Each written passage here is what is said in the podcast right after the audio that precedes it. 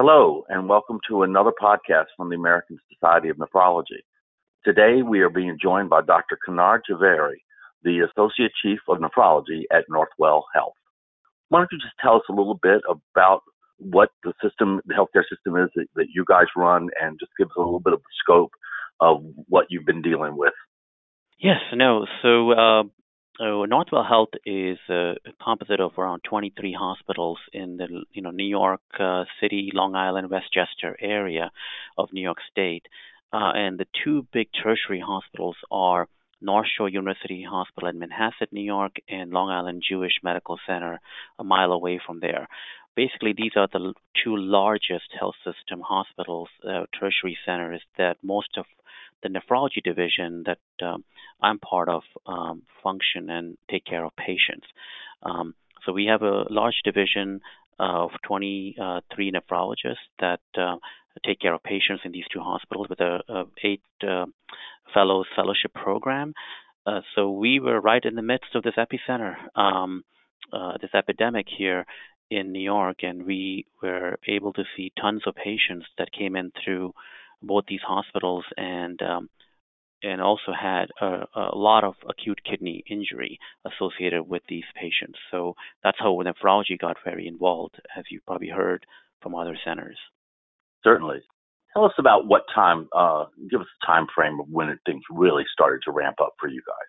Yeah, actually, it all started probably um, early March or so, and I still remember I was on call that one weekend, and I remember going to the hospital just a month before and would see a case of amyloidosis or cardiorenal syndrome or some strange cancer drug causing kidney injury um, or heart transplant with kidney injury. And all of a sudden, it was turning into COVID, COVID, COVID, and kidney injury. And what just happened here? It just just basically the whole thing had turned around into a COVID hospital. And it happened within a span of like two weeks without us even realizing how fast this was happening. And I've never seen this happen in the 10 years I've worked here, where a place was just turned upside down to make things work um, within like a short period of time. So I would say around early March is when we started noticing some of these things. So I imagine that it's been pretty intense ever since then. I mean, intense uh, is probably an understatement. Um, I couldn't even recognize the people. I would walk into the hospital, you know, all those makeups and gels that people used to have were gone by and replaced by N95s and surgical masks. All these nice suits and dresses were all replaced by scrubs and surgical gowns. All the ICUs were turned into just medical ICU beds. There were ICUs mm. popping up at places where we didn't even think there would be ICUs. Um, even our auditorium, which used to have a conferences, was turned into a hospital bed. Um, and you know that was the environment we entered uh, as nephrologists, um, and then we had to deal with our uh, arena of seeing kidney disease within that whole system. Well, tell us a little bit about that, what you experienced and what you saw. We're going to get to your study uh, in, in just a little bit, but just give us a feel for what it was like as a nephrologist on the front line. Yeah, so uh, we didn't, uh, we kind of anticipated an increased surge in nephrology consult. I'm glad we did, so we were very well prepared. Probably like mid February to end of February, we were watching what was happening in China and uh, Italy, and we, you know, in anticipation had prepared ourselves to be in in the hospital more than the outpatient. So um, to de-stress what could have happened. But compared to say you know, getting five or six consults a day on average. We were getting 15 consults a day, um, and all of them COVID related consults. So we had almost like a 30 to 40% increase in number of consultations of kidney injury. They were very severe kidney injury requiring like dialysis the very next day. So this was not like one of your consults that you would get and you know not have to worry too much about the patient um, uh, but this was like really, really sick patients getting into kidney injury. And we, I would say, we had anticipated that it would be around 20% or 25% of patients we were getting called for for kidney injury. But that was what got us into looking at the numbers specifically. Okay. And it turned out to be much higher, didn't it? Correct. Yeah. So when we studied it systematically in a recent publication, uh, we found it to be 37% at all kidney injury for all hospitalized patients in uh, the 13 hospitals we studied in our health system. So that's around 36.6% was the exact number. Well, just tell us real quickly what exactly you know what were the parameters of the study that you did and and uh, and where it has been published. Yeah, so this study looked at acute kidney injury um, rate and timing and outcomes of hospitalized patients with COVID in um, 13 academic centers in our health system. Um, it was published in Kidney International. It was around um, 5,000 or a little bit more than that patients admitted. Uh, AKI developed probably uh, 37%, 36.6 exactly, so 1993 patients. And more importantly, stage three acute kidney injury was in 31.1%. And of those, 14.3% required dialysis. So that's a pretty big number. So out of all the patients in the hospital, 5.2% required renal replacement therapy. And what was even more surprising was the the uh, patients who were on respiratory failure on mechanical ventilation. Um, yeah. They actually developed AKI much more than the ones who are not ventilated. So I would say around 90% of them. When I was going through your study, and I got to that, you, you guys quantified it at 89.7% of yes. those on the ventilators. And I was just stunned by that number. I imagine you guys were too. Yes, we were stunned, but not completely surprised. What was more interesting was the timing of AKI was around peri-intubation. So it, the most of the AKI that happened also happened around the time of intubation, and that's the you know we show that in a nice figure.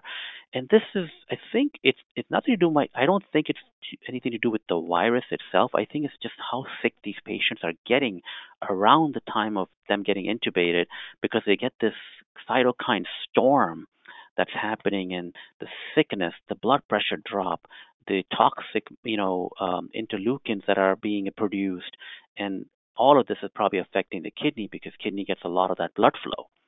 So it might not be direct virus effect. It probably is just how sick and you know toxic these patients are getting when they are getting to the ICU. You did use the term, I think, in your study that it clustered Correct. around the time of intubation. Okay, correct. So that yeah, yeah, and it was very, very tightly clustered. It seemed it, it, it, to me as a layperson. No, that was very surprising to us, and you know, uh, we wanted to really like understand that a little bit better, and that's why we kind of looked into those, you know, vented versus non-vented patients to see what was the difference there. Um, so those those were like the real big findings. We didn't uh, the patients. Some of these patients at the time of our study are still in the hospital. I would say around 39%. So um, you know, it's hard to really uh, comment on the total outcome of these patients, but of the ones that we looked at, 35% of them actually died. So if you had AKI, you know, 35% did die, 26 were discharged, 26%, but there's yeah. still 40% of them in the hospital still. And I I know I'm going to ask you to make a prediction that you can't make, so I'll just go ahead and put a caveat out there. Yeah. Um, I, I, have talked to many uh, nephrologists um, in in the last couple months who have expressed their their concern that that they don't have a real good feel for how many of these AKI patients will ever regain renal function, um, and and end up being ESRD patients. Uh, do you have any thoughts about that? So we, you know, of the patients that got AKI in ours, you know, this initial study, you know, did we did get some patients who got discharged, and the terminal creatinine on discharge was 1.7 or so. So there are people who are getting this mild stage one and stage two kidney injury and are getting better and going home. But you know, we still don't have the full outcome story. I think we have to wait for 30, 40 day outcomes to really, you know, see what the true outcomes of these patients are going to be. We do do a lot of discussion about policy in these podcasts, and this one is not so much about policy, but we have been having this conversation with the Centers for Medicare and Medicaid Services and basically signaling to them that probably in June and July and maybe August, there may be some significant reclassification of patients, um, and yes. they may see real change. Yes. Well, you know, the only caveat to some of the ones who are on dialysis, you know, they do have high. Um, you know, we did have um, patients who uh, had a good. Um, I couldn't get exact number to you, but I would say around 90% of the patients that were requiring dialysis actually did not make it. Yeah. So because it, it's happening so fast and acute, but again, that's preliminary data because you know remember we have to still this is only a you know two week outcome you know we want to wait and see what the remaining 40% that were still hospitalized how did they do to see the true number but you did go if i'm not mistaken you did evaluate the records from march 1st, 1st to correct. april 5th okay correct. yeah so, yes so more like five yeah um okay i i was also um you know being in the category of uh, a, a male a little bit upper in his years, I was looking at the numbers, the the predictors that you were you were indicating, and it did seem to really have to do with a lot with males, a lot with hypertension and diabetes and body mass index. Am I reading that correctly or not? So uh, actually, when we corrected for all the factors, when there's two types yeah. of analysis, one, you know, when you do in a study, one of them is incorrected and another is corrected. The corrected analysis did not um, put males. Actually, it was older age, diabetes, heart disease, black race, hypertension, need for ventilation, and medications to keep your blood pressure up, called vasopressors medications. Those were the indicators of uh, risk for acute kidney injury. So, you know, maybe in COVID, there might be a risk factor for men, and people are noticing men and high BMIs. But and even um, uh, so, we we did not find the BMI or men to be a risk factor. But you did find race. Yes, to be so. The African American race, yeah, was yeah, and that that seems to be becoming a bigger and bigger piece of this story. Uh, and, and, and the pandemic is that it does, I mean, at least in the United States, it has hit the African American community very, very hard. Yes, and especially in the kidney disease world, we already knew this, right? They do have a high preponderance of uh, getting kidney disease, so we were not surprised that you know that was a risk factor for kidney disease with COVID as well. And am I correct that you mostly studied, you primarily studied uh, hemodialysis, intermittent hemodialysis, and renal replacement therapy. Is that correct? Yeah. So we uh, uh, this is a hospitalized patients who did not have any kidney disease before going in, and we kind of sure. made sure about that. So we studied the the need for dialysis in the hospital and both actually we looked at how many of them required hemodialysis how many of them were on the continuous form of dialysis and how many of them required uh, you know, a combination of both because when you get transferred to the ICU, sometimes the type of modality of dialysis does switch to the continuous form. Um, it didn't really matter, um, but it's important for a nephrologist to know how many of them required the type of dialysis that we use. But it also depends on center to center. Some centers don't have a continuous form of dialysis modality, so they're only left with the, the regular intermittent hemodialysis modality to treat even the uh, sick patients. I, I part of the reason why I asked is I was I was curious if, if there had been urgent start PD involved. Mm-hmm. So we, as a division, decided to not go with that uh, concept, mm. uh, only because the we had learned from our pulmonary and critical care colleagues that proning the patients, which is putting them on their on their abdomen, um, even if they're on the uh, non ICU floors, and ICU was actually helping their pulmonary status and the COVID. So if we started doing PD, it would actually be complicated because they were not in the right position to do good PD. And second, we had planned way early and ordered enough supplies and uh, you know machines uh, to you know make sure we were covered for a very high rate of kidney injury. Uh, while we had uh, some glitches, uh, we actually end of February had planned and uh, bought and initiated a protocol to not have any problems in terms of supplies and demand in terms of dialysis equipment, fluids, filters, personnel, nursing staff, and um, uh, the nephrologist. I think it's important because if this has the second wave comes, and mm-hmm. you know there is another place in the in, um, in the U.S. or the world that has a big impact like New York did, it's very key, very key to plan early and not wait till the surge happens. And I'm so glad our leadership decided to do that way in February and spend the extra money and extra time in meetings to get that planning ahead.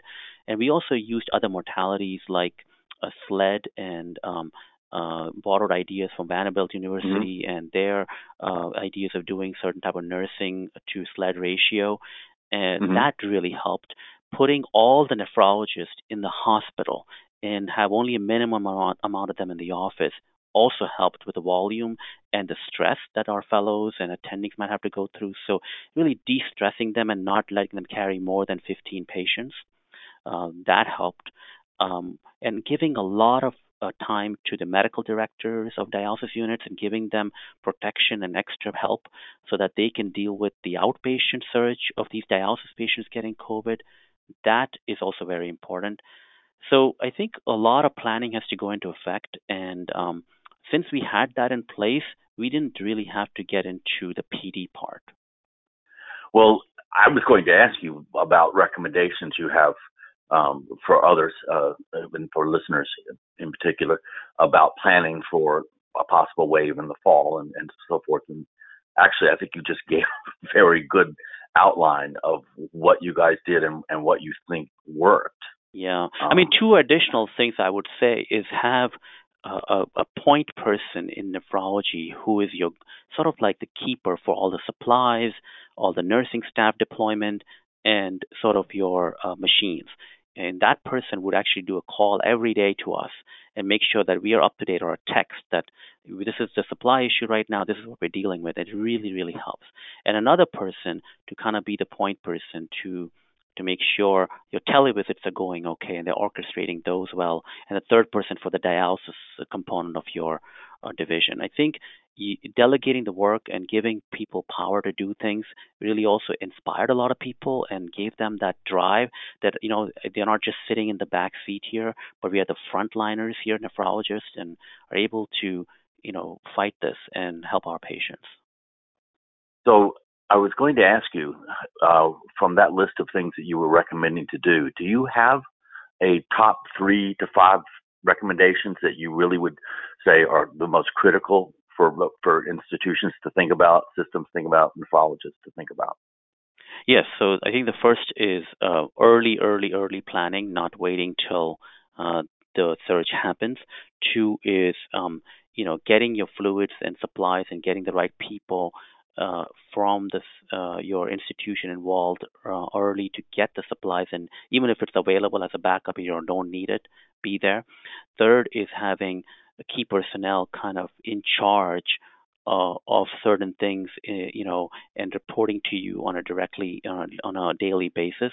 And four is just, you know, instead of other parts of medicine that were being redeployed into being in the hospital, like uh, cardiologists was going to go do ICU rounds, and you know, rheumatologists were putting, you know, dialysis, uh, were, were being mm-hmm. hospitalists. As nephrologists, just redeploying within your own practice is just being in the hospital and you know giving your other nephrologists a little bit more space and you know uh, time to not burn out was probably more important of all the things you had something in your study that caught my eye you described your urinary results as provocative. Yeah. You used that word provocative. I wanted you i wanted you to tell us what you meant by that. Yeah, so the nephrologist will um, quickly understand this. Um, so the type of kidney injury we see with shock state or these type of ICU uh, related kidney injuries, usually something we call acute tubular necrosis or acute tubular injury or ATN. And that's usually not a disease we see with protein loss in the urine or blood in the urine. It's usually not seen with that. Um, so the degree of protein in urine uh, findings we saw was disproportionate to our pathology we were thinking that was going on in these patients. That's why it was provocative, because not many biopsies are being done or you know and there's not much description about what exactly is happening in the kidney I can say that we, I mean, we have unpublished data of the biopsy. We did do a few biopsies on our patients in the ICU, and it is uh, to the nephrologist out there, it is tubular injury. That's the most common. We found mostly tubular injury. Um, we did find some rare stuff like thrombotic microangiopathy. We found, you know, the already published entities like collapsing glomerulopathy, which is a you know glomerular disease, which is why we might see some protein in the leakage, but that's rare. I think the most common thing we still see is this tubular injury, and I we, I can't explain why there is so much protein loss. Um, with that, it's possible because it's happening so rapidly, and this whole ACE2 effect uh, might be leading mm-hmm. to a tubular loss of protein in a significant amount. Um, it's just my postulation, but without further, you know, scientific uh, studies, we can't really, uh, besides uh, thinking about it and, you know, uh, just making suggestions, nothing else we can say. We have been, and when I say we, I, I mean the, the the committees of the American Society of Nephrology that are really dedicated to making requests to Congress and requests to CMS. Uh, they have been very focused on the need for additional funding to NIDDK specifically for COVID related issues with the kidney. Um, and we are hoping to get some success with that as we move forward this summer and keep our fingers crossed. I would imagine that was something you would find to be a very useful exercise. Oh, yes, I think it's very important because it might not it might be helpful not just for COVID related um, kidney disease, but any sort of viral associated kidney disease. We might learn so much from everyone's work out there, and NIH supporting uh, that and the organization supporting this type of research will be not just helpful for COVID related kidney disease, but in general, we will learn so much about um, tubular damage and other virus associated kidney diseases. Well, this has been a fascinating conversation. I, I'd like to invite you to kind of share any comments you have as we wrap it up here uh, that you would like for the listeners to think about or to be aware of. Well, I just, you know, um, while we were going through all this, you know, everyone was scared. At the same time, everyone had a sense of pride um, because we were all together in this battle against COVID. But there was one of our colleagues and my good friend Richard Barnett. He had this quote, and I think it just resonates. If it's if you don't mind, I'll say it. This is sure. literally a battle zone which we're dealing with. Quite honestly, follow for the most part could uh, is exi- you know exil- exhilarating. You're living history, he said. Nothing has prepared us for this. Soak it. Hopefully, 40 years from now, you will tell your grandkids how you served on the front lines of the great 2020 pandemic and you may never again have this opportunity to be involved in something more meaningful again.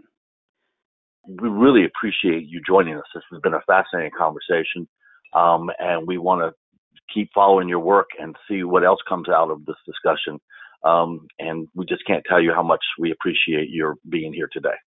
No, thank you, and thank you, ASN, for their time.